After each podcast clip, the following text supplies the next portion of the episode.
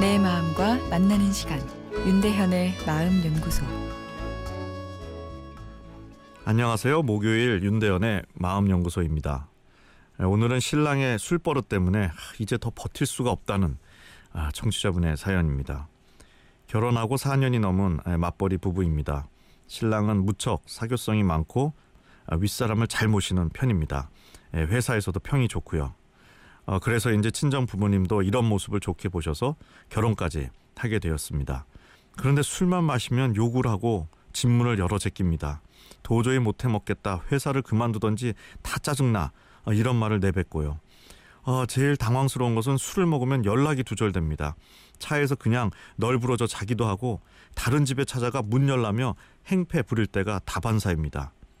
평소에는 얌전하고 굉장히 꼼꼼한 사람입니다.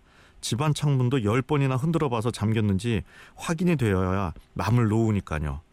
그렇게 주위를 살피는 사람이 술만 먹으면 아내인 저를 전혀 챙기지 않습니다. 앞으로 다가오는 연말 술자리가 벌써 두렵습니다. 아, 우선 남편과 술에 대한 이해가 필요합니다. 술은 낮에 내 욕구를 억제하고 있던 힘을 억제합니다. 억제하는 힘을 억제하니 내 마음의 우라나 속상함이 자연스럽게 터져 나오게 됩니다. 완벽주의 경향을 보이시는데 이것은 스스로의 감정을 철저히 통제하는 분들에게서 자주 나오는 모습들이죠. 따라서 1차적인 문제는 술이 아니라 지나치게 감정을 억제하는 심리 스타일을 남편이 가진 것입니다. 술로 그나마 풀지 않으면 우라가 쌓여 우울증, 불면증 등 다른 심리적 문제가 올 수도 있겠죠. 그러나 술로 자신의 감정을 푸는 것은 중장기적으로 몸과 마음에 큰 문제를 일으킵니다. 가족과 직장의 관계도 망치게 되고요. 남편에게는 술 말고 감정을 자연스럽게 풀 수 있는 취미가 절대적으로 필요합니다. 속의 감정을 이야기하지 못하는 사람이 갑자기 바뀌어서 자기 속내를 이야기할 수는 없기에 술과 상관없이 내 마음을 달랠 수 있는 활동이 필요합니다.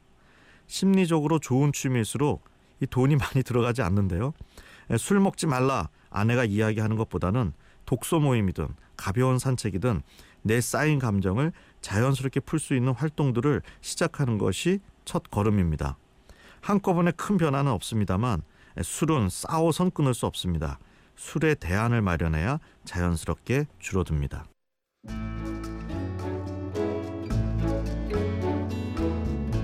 윤대현의 마음연구소 지금까지 정신건강의학과 전문의 윤대현 교수였습니다.